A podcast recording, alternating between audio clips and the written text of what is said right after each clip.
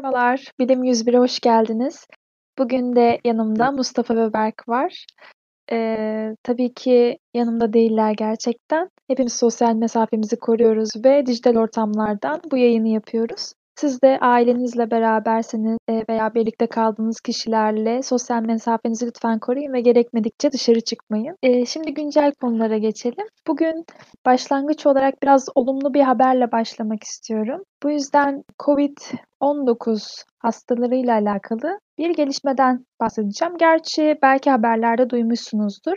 Hidroksiklorokin dediğimiz e, bir madde var. Belirli sıtma hastalıklarında kullanılan bir ilaç bu. 62 hastaya, e, hafif COVID-19 geçiren hastaya e, hidroksiklorokin uygulanıyor ve 5 gün günde 400 mg olacak şekilde bu hidroksiklorokinden veriliyor. Aynı zamanda ateş ve öksürüğün bir gün önceden düzeldiği fark ediliyor. Hidroksiklorokin e, alan hiçbir hasta ciddi bir hastalığa ilerlemezken bu kontrol grubunda olan hastalar yani hiçbir şekilde klorokin verilmeyen, hidroksiklorokin verilmeyen hastaların e, 4'ünün 31 kişiden 4'ünün hastalığının ilerlediği görülüyor. Bu çalışma da hastalığı hafif seyredenler için yapılmış bir çalışma fakat e, hani şu anda hafif seyredenler için yapıldığı için de biz e, ateşli seyreden hastalar için bunun hidroksiklorokinin nasıl etki edeceğini bilmiyoruz. Fakat bu diğer çalışmalar için gerçekten bir umut kaynağı olabilir. Aynı şekilde büyük çaplı klinik çalışmalar da garanti edebilir bize. Çünkü bu yaklaşık 62 hastaya uygulanan bir sistem olduğu için bir daha büyük çaplı bir çalışmaya ihtiyacımız. Tabii ki şu an bilimsel araştırmaların çoğu COVID'in sağlık kategorisine odaklanmış olmakla beraber farklı alanlarda da etkiliyor bizi COVID-19. Bunlardan biri iklim ve hava durumu ama bu tabii ki düşündüğümüz gibi ekolojikten çok bilimsel veri olarak etkilemekte. Ed Diver ve ekibi yılda iki kez Caravello'daki Oregon Devlet Üniversitesi'nde bu arada bu araştırmayı yapan kişiler. E, yüzden fazla bunların okyanusa saçılmış bir şekilde bulunan özel sensörleri var. Okyanus gözlem girişimi deniyor bu projede bu arada. E, bu bir yıl boyunca okyanusta duran bu sensörler veri topluyorlar. Daha sonra biz bu verilerden e, yıl içinde kullanılacak olan hava durumu ve uzun vadede kullanılacak olan iklim verileri elde ediyorduk. Tabii ki bu izolasyon ve pandemi sürecinden dolayı e, gidip bu sensörlerdeki verileri toplayamamışlar. E, ve grup şunu bildiriyor. Uzun zamandır belki de yüzyıllardır ilk defa bilimsel alanda bu kadar bir veri boşluğu oluşuyor. Ve bir yıl içerisindeki e, hava durumu tahminlerimiz kısa vadede bundan etkilenecek. Uzun vadede de gezegenimizin iklim değişiminin ve iklimle ilgili olan durumlarına dair yaptığımız araştırmalar için veri eksikliği olabilecek. E, koronanın hani hayatımızı sağlık açısından etkilediğini biliyoruz ama bu tarz farklı küresel iklim anlamında da durumlardan etkilediğini görmek gerçekten çok ilginç. Evet, çok güzel. Herkese merhabalar bu arada. Ben şimdi konuyu birazcık daha güncel konulardan alıp daha büyük çapta ve bizi biraz daha çocukluğumuza götürecek bir konuya götürüyorum. Malum biz hepimiz bir jenerasyon olarak küresel ısınma temelinde büyüdük. Bizden daha büyük olan nesillerde bu pek bir kavram oluşturmazken bizde ormanlarımız yıkılıyor, havamız e, ısınıyor, ozon tabakası deliniyor şeklinde büyümüş bir nesiliz. E, birkaç bilim insanının bir araya gelerek yaptığı bir çalışma var bununla alakalı. Şimdi elimizde uzun yılların getirisi olarak artık yeterince veri var ve bu veriler sayesinde geleceği tahmin edecek şekilde çalışmalar yapabiliyoruz. 1850 yılından günümüze kadar olan veriler toplanarak bu verilerin analizi sonucunda günümüzden 2100 yılına kadar nasıl bir sonuçla karşılaşabiliriz şeklinde bir çalışma yapılmış ve bu çalışmanın sonucunda ilk bazda 2050'ye kadar eğer hava sıcaklıkları 2 santigrat derece yükselirse canlıların %2'sinin bu değişimden etkilenip yok olacağı. Eğer hava sıcaklığı 4 santigrat derece artarsa tüm canlıların, denizde yaşayanlar ve karada yaşayanlar dahil olmak üzere %15'inin bu durumdan etkilenip yok olacağı e, öngörülmüş. Oldukça tuhaf bir durum. Tabii e, çevre etkinliğinden bahsetmişken e, şöyle güzel bir çalışma da gördüm açıkçası. Nature'da yeni yayınlanmış. Bundan yaklaşık birkaç ay önce ya da birkaç yıl ancak çok eski olmadığını bildiğim bir çalışma vardı Japonya'da yapılmış. Bu çalışmayla bir bakteri türünün plastiği kendisine besin olarak kullanarak bu bizim su şişelerinde kullan, e, gördüğümüz PET plastiğini e, kendine besin olarak kullanarak etraftaki plastiğin bir recycle, bir geri dönüşüm şeklini e, kullanmayı hedefliyorlardı. Ancak biz bunu tartışıyorken arkadaşlarımızla beraber benim genel olarak sakındığım bir durum vardı. Bu tarz deneyleri laboratuvar ortamında yapmak oldukça kolay. Çünkü ekolojik denge sorunu oluşturmuyor. Bakteriyi kültüre ekiyorsunuz, bir pet içerikli bir agara koyuyorsunuz ve bu besinden faydalanıp metabolik artıklar ortaya çıkartıyor mu şeklinde bakıyoruz. Ancak daha uzun boyutta denizlerimizde olan plastik kirliliğini önlemek için biz bu tür önlemleri tam olarak ele alamıyorduk. Çünkü bu e, ürettiğimiz bakterileri veya canlıları deniz ortamına, okyanus ortamına verdiğimizde karşımıza çıkacak sorunların neler olduğunu bilmiyorduk ve bunların e, test edilmesi oldukça zor ve uzun yıllar isteyen çalışmalar. Bununla alakalı güzel bir çalışma var. Um, bu petlerin geri dönüşümüyle alakalı bir tane enzim bulduk. Yani bilim insanları buldu diyelim en azından.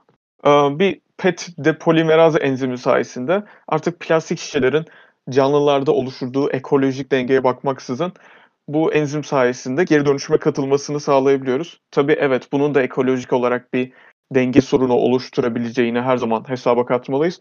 Ancak en azından e, canlıların üzerinde yaratacağı ya da bu bakterilerin canlılar üzerinde yaratacağı e, etkilere kıyasla daha küçük olacağını düşündüğüm güzel bir çalışma bu açıkçası. E, birazcık daha konuyu daha eskiye götüreyim artık.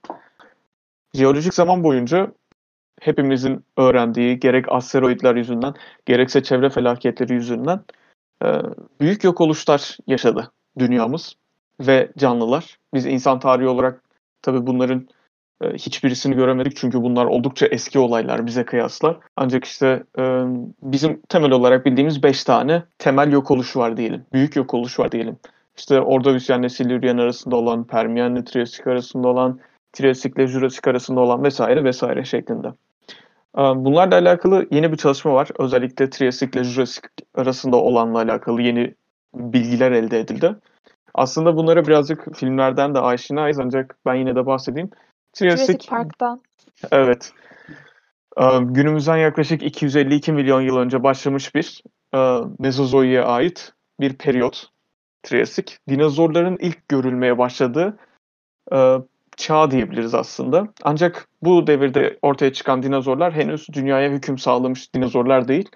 Um, Triassic'ten Jurassic'e geçtiğimiz zaman artık dinozorların uh, asilleştiği ve dinozorların artık dünyada hüküm sürdüğü bir evreye, bir döneme denk gelmiş oluyoruz Jura devriyle. Um, Jura devriyle Triassic devresinin arasındaki bu yok oluştan bahsediyordum. Um, buradaki çalışmada şöyle bir şeyden bahsetmişler. Bu en büyük 5. toplu yok oluş bu arada. E, bilmek isteyenler için.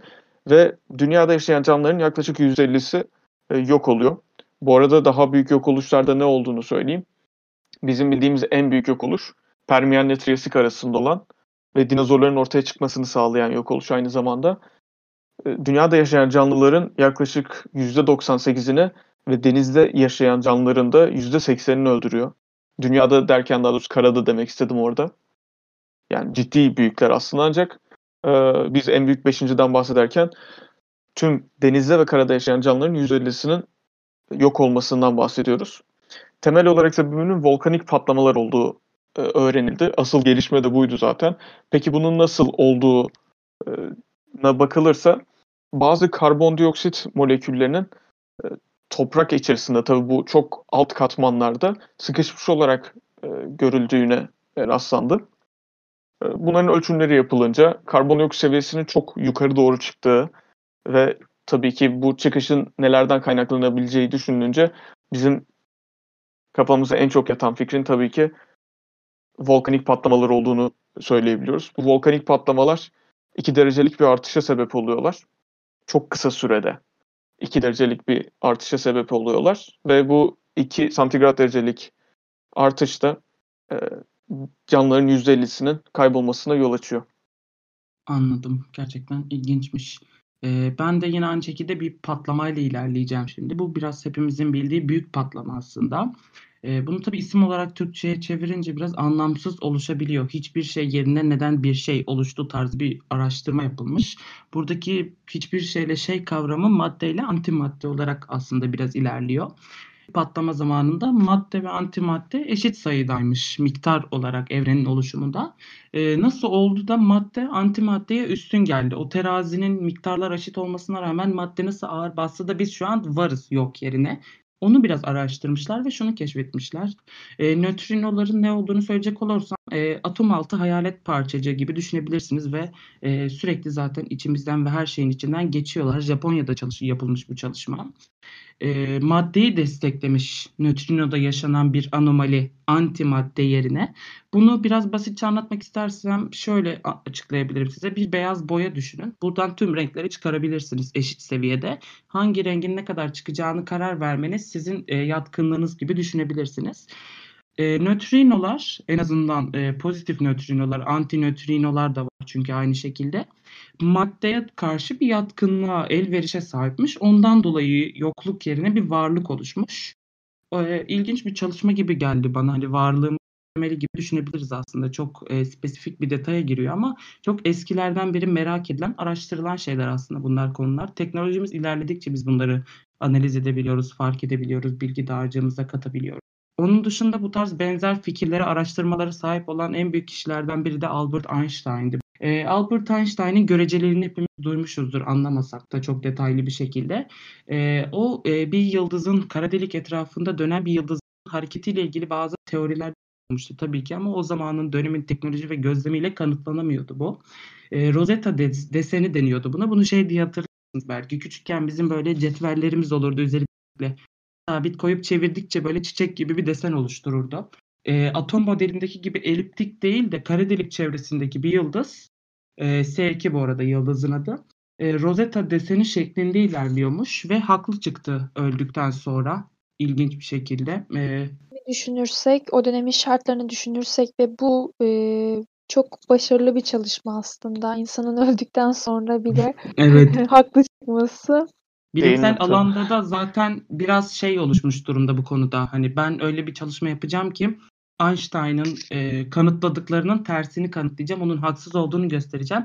Ama bu yapılan çalışmaların çoğu sadece Einstein'ın haklı olduğunu kanıtlamakla sonuçlanıyor ve öldükten sonra ona bu ünü veriyor aslında. Yani aslında o yüzden hani olay bu da değil. Yani bir bilim insanı olarak ya da bilim insanı olmaya bile gerek yok. Bir düşünce olarak bir şeyin yanlış olduğunu kanıtlamaya uğraşmaktansa doğrunun ne olduğunu bulmaya çalışmak çok daha önemli. Doğruyu yani gerçeği bilmeye çalışmak.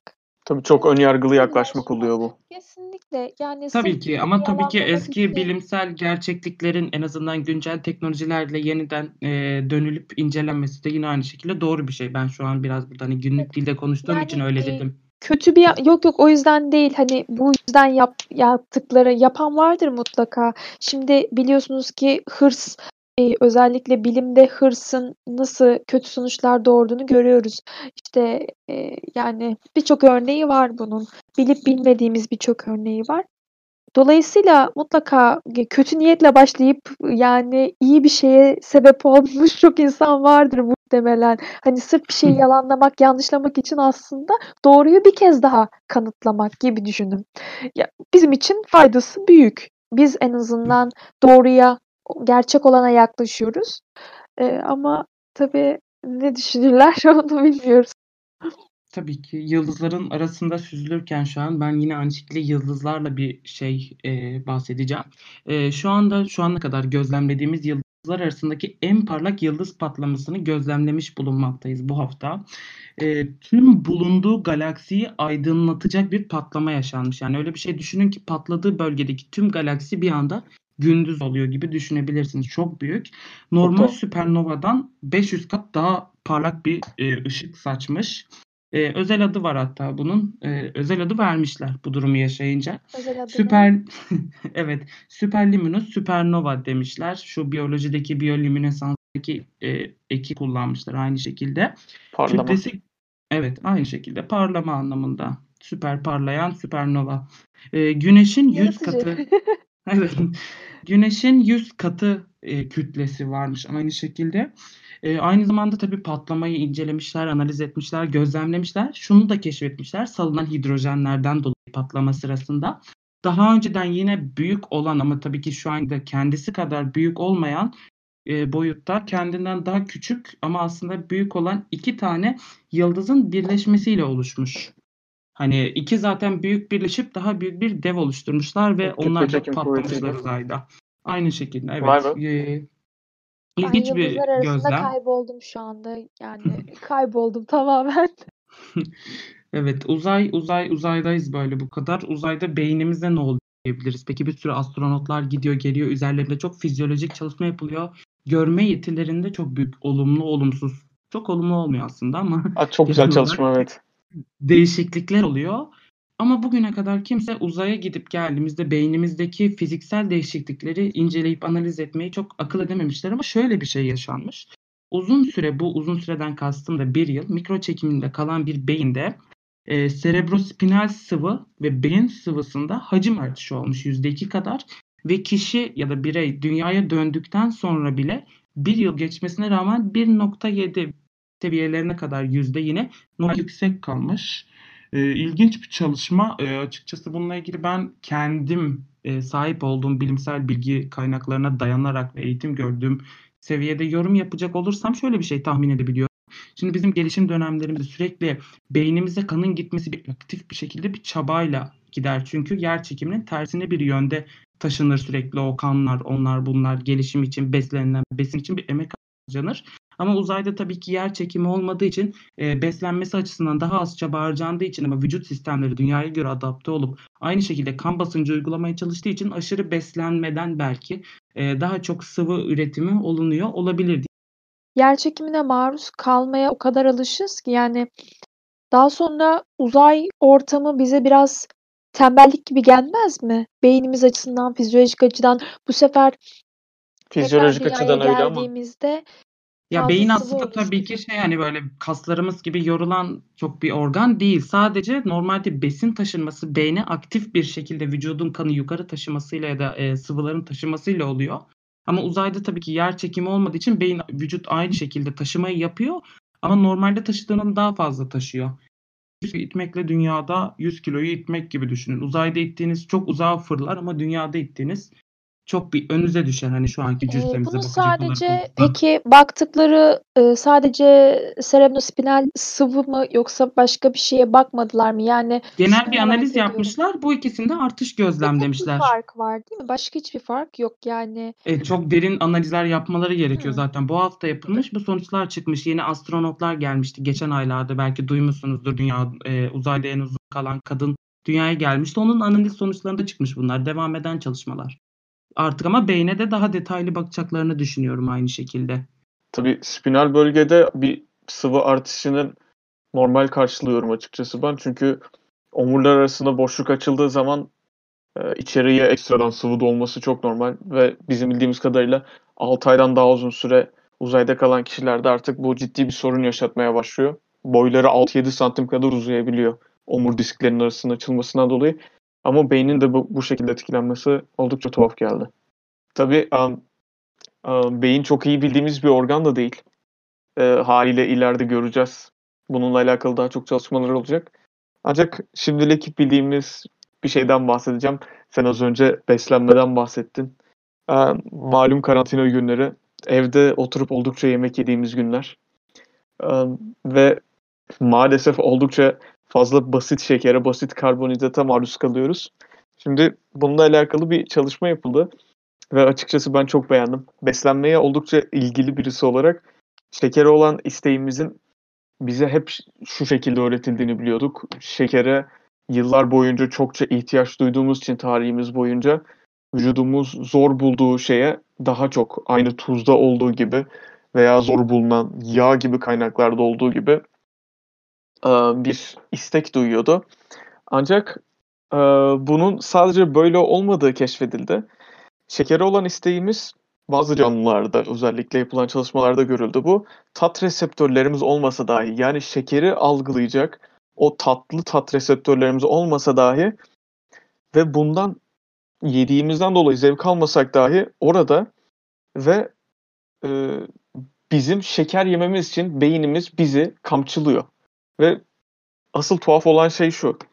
Bizim bunu almamız için bir dopamin mekanizması gerekmiyor. Bizim şekeri almamız için Yine herhangi bir zevk mekanizması ortaya çıkması gerekmiyor.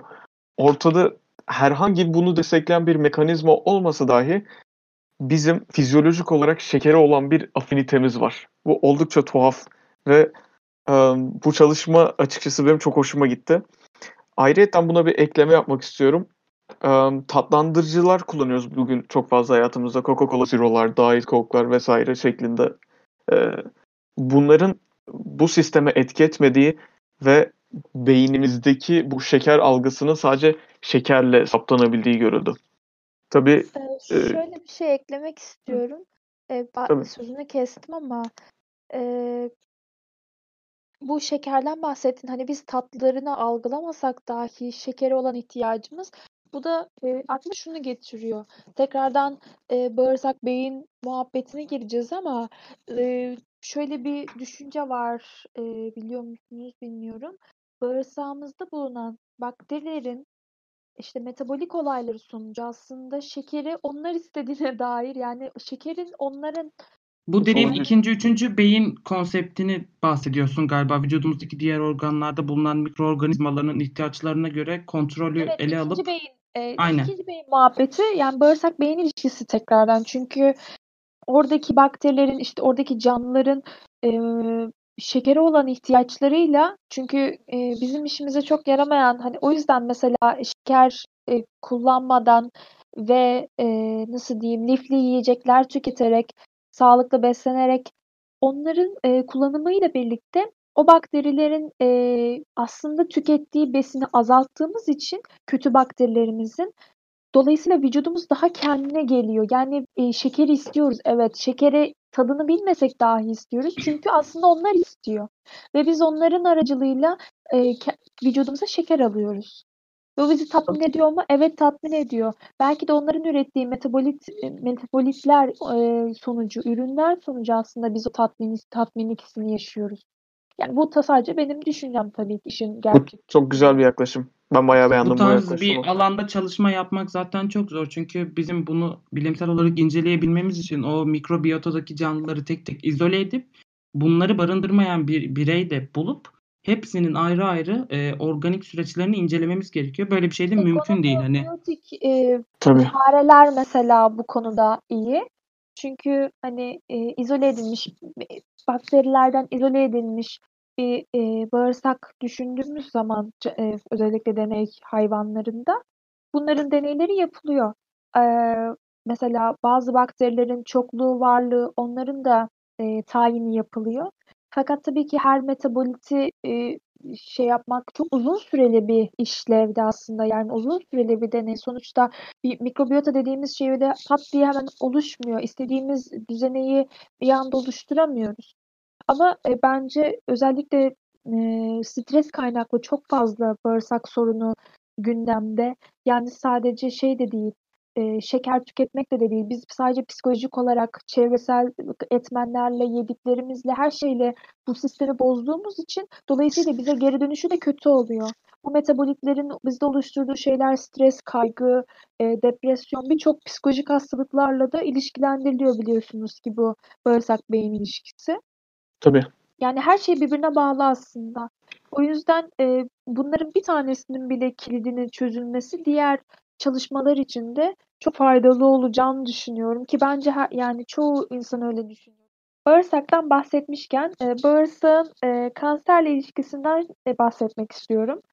Şimdi e, kanser birçok e, çevresel etmenden etkilenebilen bir hastalık ve günümüzde de yani çok can alan e, hastalıklardan bir tanesi. Hala daha tedavi süreçleri olumlu olan, olumlu olmayan hastalar var. E, hem genetik hem de çevresel olarak e, düzenlenen, etkilenen bu kanser bağırsak mikrobiyotası ile iliş- ilişkisi ne? Şimdi e, benim incelediğim makalede bahsediyor. Birçok hastalık aslında mikrobiyota ile ilişkilendirilebiliyor. Örneğin MS hastalığı, örneğin Alzheimer hastalığı, örneğin Parkinson hastalığı. Bunların hep kendi çapında bağırsak mikrobiyotası ile ilişkisi var. Şöyle ki bizim için yararlı bakterilerin metabolitleri yani ürünleri bizim vücudumuza yararken bizim için yararlı olmayan bakterilerin metabolitleri yani ürünleri bizim hastalıkların gelişimine neden oluyor. Aslında genetimizde olabilir, belki hayatımız, yaşantımız boyunca e, ortaya da çıkmayacak olabilir. Ama biz bu metabolitlerin üremesiyle birlikte o hastalığı tetiklemiş oluyoruz bir şekilde. Şöyle ki makalede de şundan bahsediyor. Ee, bir bakterinin e, ürettiği metabolitlerin e, antitümör olarak kullanılabileceği veya tümör oluşumunu e, arttırabileceğinden bahsediyor. Çok fazla e, detaya girmemek gerekirse bağırsak mikrobiyotasının oluş, bağırsak mikrobiyotasında bulunan canlıların e, oluşturduğu ürünler bizim kanser oluşumumuzu tetikleyebilir, bizim kanser oluşumumuzu e, baskılayabilir. Dolayısıyla e, kendi sağlığımıza, yediklerimize e, çok dikkat etmemiz gerekiyor. Tabii herkes kendisi için şimdi şu da doğru değil. Mesela çıkıyor televizyona işte diyor şunu yemelisiniz, bunu yemelisiniz, şu olmalı, bu olmalı. Hayır, siz kendinizi tanımalısınız. Size ne iyi geliyorsa, ne iyi geldiğini düşünüyorsanız. Şimdi herkesin kendi spesifik hastalıkları var. Birisinin e, mesela bağırsağında, e, bağırsağında değil ama e, nasıl diyeyim laktoz intoleransı olabilir bir bireyin. E, bir bireyin laktoz intoleransı olmayabilir. Mesela laktoz intoleransı olan birey nasıl beslenmiyorsa diğeri aynı şekilde beslenmeli diye bir şey yok. Dolayısıyla insan kendini tanımalı, e, nasıl beslenmesi gerektiğini bilmeli. Bu yolla da kendi, kendi için en sağlıklı beslenme şeklini üretmeli. Tabii ki bedenimiz beslenmeden dolayı hasar görebildiği gibi beynimiz de hasar görebiliyor. Peki bu hasar sonrası beynimiz kendini nasıl onarıyor? Açıkçası 20 yıl öncesine kadar beynimizin asla kendini onarmadığını ve statik olduğunu düşünüyorduk. E, asla bir gelişme süreci, ona e, iyileşme süreci olmadığını düşünüyorduk ama e, bu konular araştırmalar özellikle kök hücre araştırmaları ilerledikçe tekrar tekrar bunun böyle olmadığı kanıtlanıyor. Hasar gören bir yetişkin insanın beyninin başlangıç durumuna döndüğünü keşfetmişler. O da şöyle, embriyonik duruma bir dönüş olmuş. E, beyin hasar gördükten sonra yeniden yeni bağlantılar oluşturup doğru koşullar altında tabii ki gerçekleşiyor bu. Yeni bağlantılar oluşturmak için embriyonik seviyeye döndükten sonra e, embriyonik dönemdeki potansiyelini kullanıp yeni bağlantılarını oluşturmuş. Şimdi tabii ki biz diyoruz beynimizin şurası böyle bir görevi var, bu bölümünün böyle bir görevi var, şu kadarını kaybedersiniz şöyle olur. Ama gerçek klinik vakalara baktığımızda beyninin %80'ini kaybeden vakalarda bile e, gayet konuşabilme, yürüyebilme, spor yapabilme, hiçbir fiziksel bir kayıp gerçekleşmiyor ve bu her zaman bir merak konusu uyandırıyordu. E, incelemeler ve araştırmalar sonucu ve bu son yapılan çalışmayla da e, beynin bir hasar aldıktan sonra e, daha anne karnınızdaki sizin oluşum sürecinizdeki haline geri dönüp tekrar o bağları yeniden oluşturmasını e, yaptığını görmüş olduk. E, vücudunda uzuv kaybı yaşayan insanlar da aynı şekilde zaman zaman hissedebilir hala varlığını hissettiğini söylüyor. E, bu da aslında çok benzer bir onu e, çok benzer bir durum. Eee, peki şöyle bir şey soracağım. Eee, beyinde ne onarılıyor? Yani bizim beyin beyin onarımı derken onarılan şey kendisi ne? Eee, onarılan şeyden kastım burada tabii ki böyle işte karaciğerinizin kesilen bir parçası kendini onarıyor derken oradaki gibi böyle bir parça oluşturma değil de şöyle diyebiliriz. Nasıl akciğer hücrelerimiz var, epitel derimizde hücrelerimiz var, gözümüzde retina hücreleri var. Beyinde de sinir hücreleri bulunuyor. Düşüncelerimizi, biz, biz yapan her şeyi bilgisayarınızdaki aldığınızda bilgisayar bir kasadır. Sizi kullanmanız bilgisayarın karakterini oluşturur. O dosyaların onarımı gibi düşünebilirsiniz bunu. Hani kafanızda canlanması için sinir hücrelerinin onarımı ile ilgili. Bundan dediğim gibi birkaç yıl öncesine kadar sinir kök hücresi olduğunun varlığı bile hani reddediliyordu. Böyle bir şeyin olmadığı söyleniyordu. Ama tabii ki son yapılan çalışmalar ve izole edilmesiyle beraber sinir kök hücresinin varlığı da kanıtlandı. Şu kök hücre muhabbeti Peki, zaten çok döner piyasada e, şu an hani. Miyelinli veya miyelinsiz olması, hangi nöronlara ait olması hakkında bir bilgimiz var mı? Mesela motor nöron mu? Hani oluşan spesifik şey. olarak sadece şunların onarıldığını keşfettik diye değil de genel olarak beynin e, bir hasar gördükten sonra hasar almış olan bölgedeki hücrelerin embriyonik seviyeye döndüğünü ve bu embriyonik seviyeye dönmesi sadece embriyonik sinir kök hücresi değil de transkripsiyonel kodlama seviyesinde e, embriyonik kortikal nörona dönüştüğünü söylüyor. Yani spermle yumurtanın birleştikten sonrası o ilk hücreler beyin hücrelerinin, sinir hücrelerinin ilk oluştuğu dönemlerdeki seviyeye kadar geri döndüğü söyleniyor. Araştırma bunları keşfetmiş ve bulmuş. Eee, şimdi beyinden bahsetmişken özellikle geceleri, eee, uyuduğumuzda kan basıncımız normalin altına düşer. Kan bası düşmesi kan basıncı düşmesi yaşarız. Doktorlar buna, eee, dipping adı veriyor. Tıp literatüründe bu Türkçeleştirilmiş olarak nasıl geçiyor bilmiyorum fakat ben dipping diye bahsedeceğim. Eee, ancak bazı insanlarda bu geceleyin normalde düşmesi gereken kan basıncı özellikle yüksek tansiyon olan insanlarda düşmesi gerekirken ya normal yani sabit kalıyor ya da olması gerekenin, eee, basıncın üstüne çıkıyor.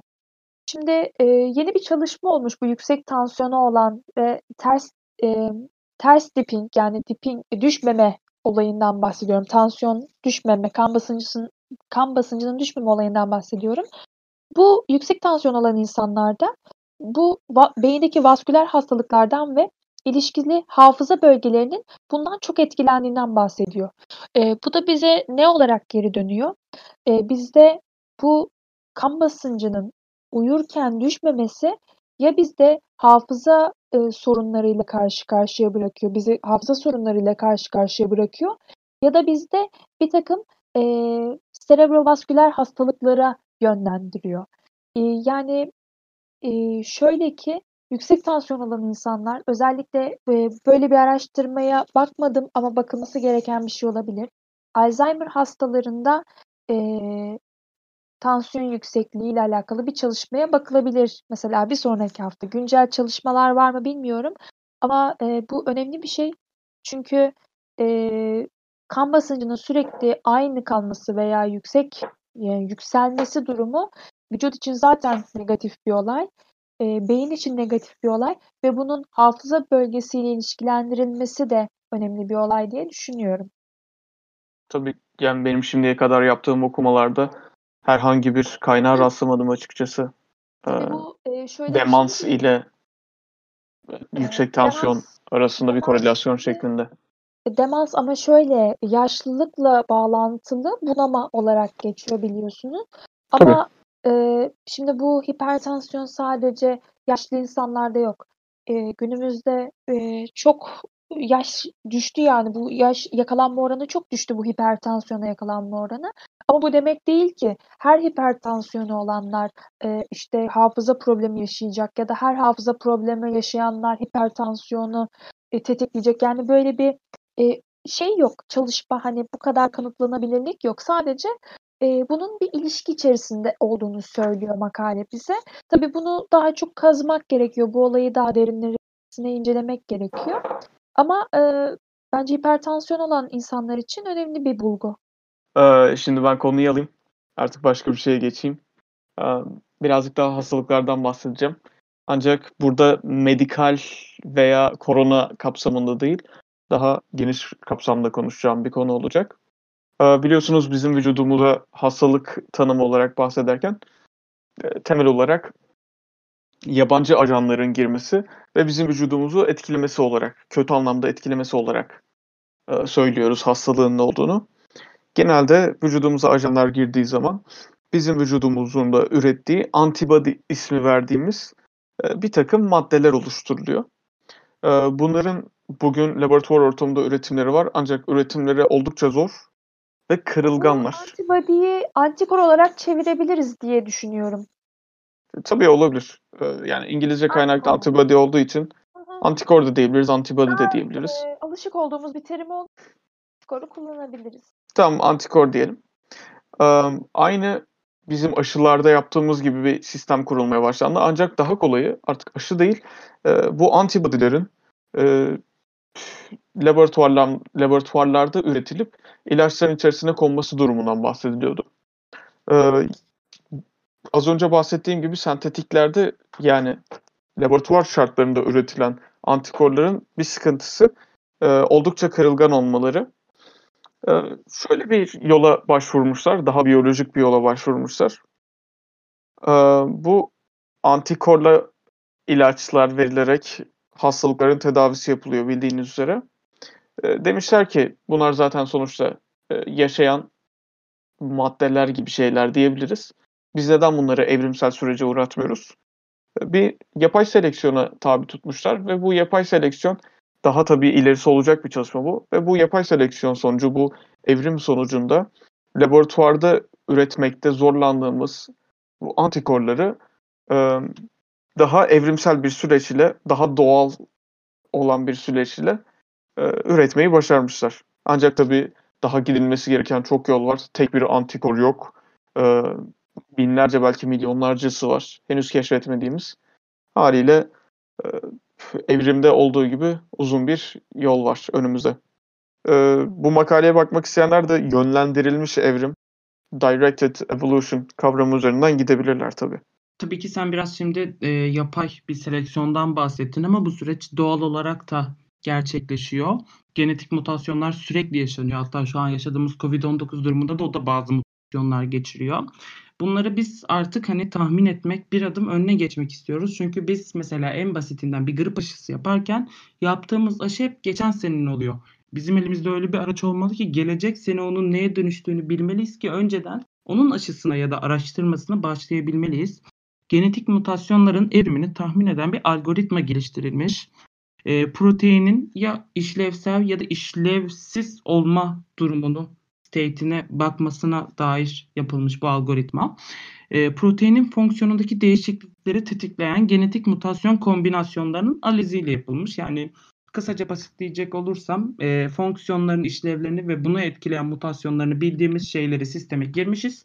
O da kıyaslayarak bir insanın öğrenmesi gibi öğrenmiş. Tabii ki bir insanların üstün olarak binlerce, milyonlarca veriyi aynı anda hafızasında tutup işleyebilmesi bize daha iyi bir tahmin sonucu veriyor. Kullanılan protein de Streptokokal GB1. E, bu proteini ben e, bilmiyordum, baktım ne olduğuna. Kullanılma sebebi de bunun çok kompleks bir proteinmiş. Neredeyse sonsuz mutasyon ve kombinasyondan etkileniyormuş. E, bunun sebebi de e, baktım neden etkileniyor aynı şekilde. E, immünoglobulin bağlayıcı bir proteinmiş. O yüzden dediğim gibi birçok birçok etmene bağlı.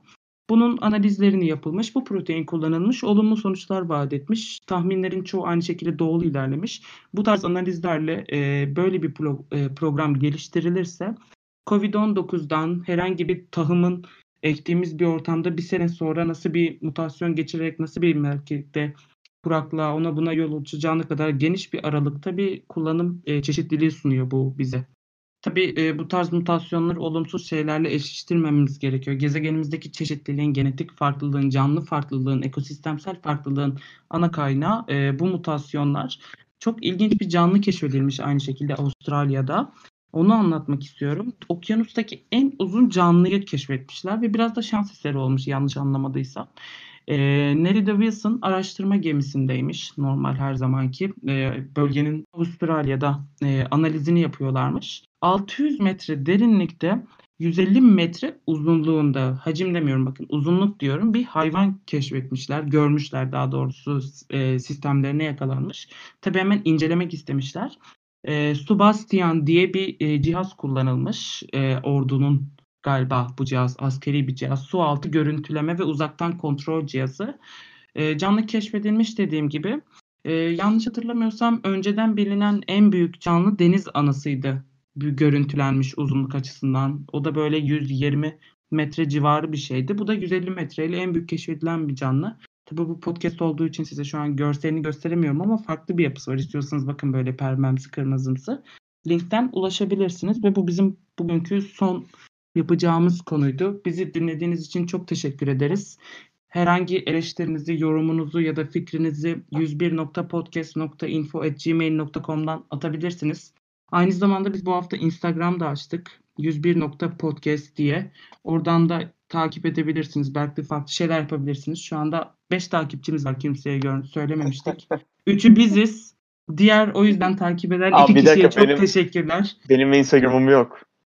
O zaman 3 e, üç tane bilinmeyen takipçimiz var. Onlara teşekkür ediyoruz bizi. Buradan e, çok teşekkür ederiz dinlediğiniz için. Bu kadardı. Oldukça, İyi günler dileriz. Oldukça radyo kapanışı oldu. Evet. Herkese evet, dinlediği evet. için çok teşekkürler. Görüşmek üzere bir sonraki podcast'te. yılların radyosu. Yorum yapamayız. Biz böyleyiz. İstediğimiz zaman dinlemek istedik. Radyoyu yıktık. Bunu getirdik. evet. E, sevgili dinleyen sağlıkla kal.